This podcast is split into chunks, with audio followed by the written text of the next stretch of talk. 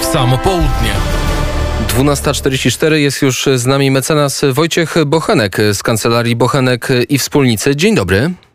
Dzień dobry, witam Państwa bardzo serdecznie. Jak słuchacze Radia Wnet mogą dobrze kojarzyć z mecenasem Bochenkiem, zazwyczaj rozmawiamy o Frankowiczach, a jest o czym rozmawiać. PKO BP pod koniec września chce zaproponować na szeroką skalę ugody z klientami posiadającymi w tym banku kredyty we frankach.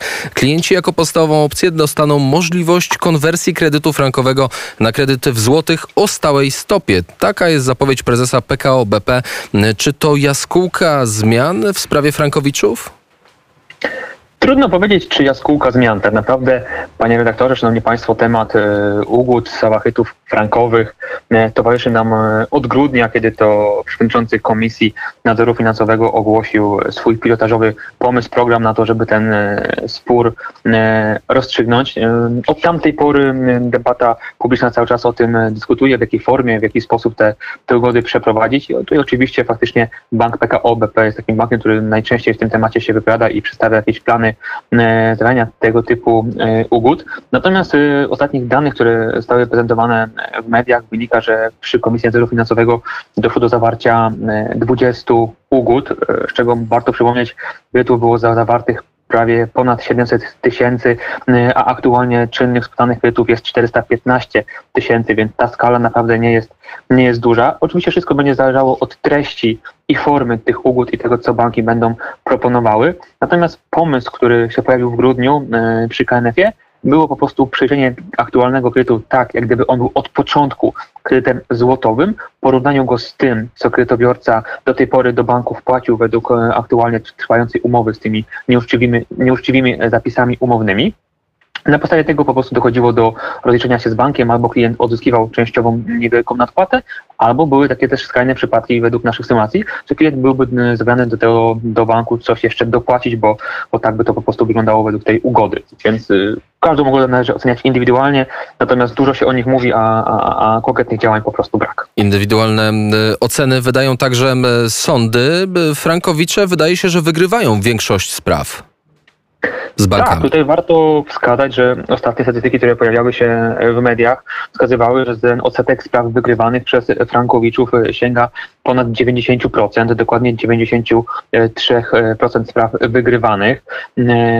Bodajże w dniu wczorajszym Związek Banków Polskich również ogłosił e, swoje statystyki i również przyznał, że zdecydowanie częściej e, w sądach wygrywają frankowicze nie ma co się oszukiwać, tym dominującym nurtem e, zapadających orzeczeń jest e, stwierdzenie nieważności umowy, czyli upadek umowy w całości. W takim razie, e, e, co nas czeka w najbliższym czasie? Bo w ciągu minionego półrocza, według statystyk, liczba spraw dotyczących kredytów walutowych zwiększyła się o połowę. Czy banki czują oddech na plecach i widząc sprawy, które wygrywają jak na razie Frankowicze, wolą iść w stronę ugód, czy jeszcze nie ma takiej fali? E, myślę, panie redaktorze, szanowni państwo, że banki podejmują znaną e, od tygodni e, retorykę wskazania, że wyroki, które zapadają są niezgodne z dyrektywą, są nieprawidłowe, bo, bo sądy źle, źle interpretują treść czy to przepisów kodeksu cywilnego, czy dyrektywy, czy też uzasadnień wyroków Trybunału Sprawiedliwości Unii Europejskiej, a trzeba sobie jednocześnie wskazać, że tutaj sądy mają stuprocentową rację, orzekają zgodnie z wytycznymi wskazanymi przez Trybunał Sprawiedliwości Unii Europejskiej, w sprawie państwa Dziubak, czy to w sprawie z kwietnia tego roku. Nie ma tutaj żadnych żadnych oczywiście e, braków e, czy też, czy też niezgodności z tymi e, przepisami. To jest polityka i, i retoryka banków, która po prostu próbuje jak największą liczbę klientów zniechęcić, czy po prostu odec w czasie złożenie przez takiego klienta sprawy w sądzie.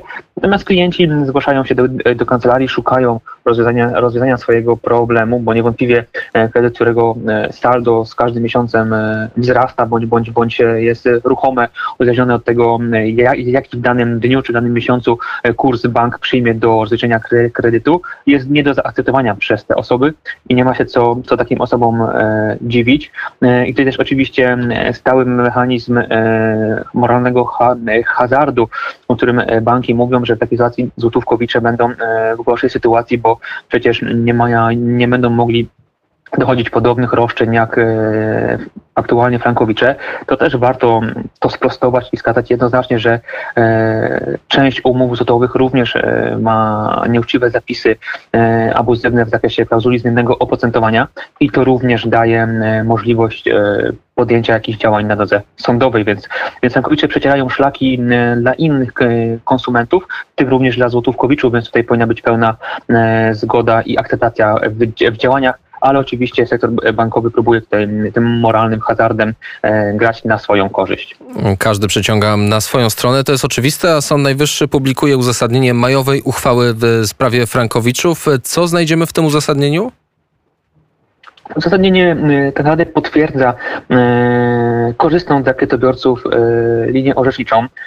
W szczególności zostało tam potwierdzone kwestia rozliczenia się stron w przypadku stwierdzenia nieważnej umowy kredytowej. Tutaj Sąd Najwyższy podtrzymał to, co było już wcześniej wskazywane, że każdej ze stron przysługują odrębne roszczenia. One oczywiście mogą być potrącane, mogą być chodzone w połusach wzajemnych, natomiast sąd nie może automatycznie kompensować tych roszczeń banku z roszczeniami klienta. To po stronie banku musi być jakaś czynność, jakiś ruch jako tego podmiotu profesjonalnego, który może walczyć o, o swoją kwotę, którą udostępnił kredytobiorcy.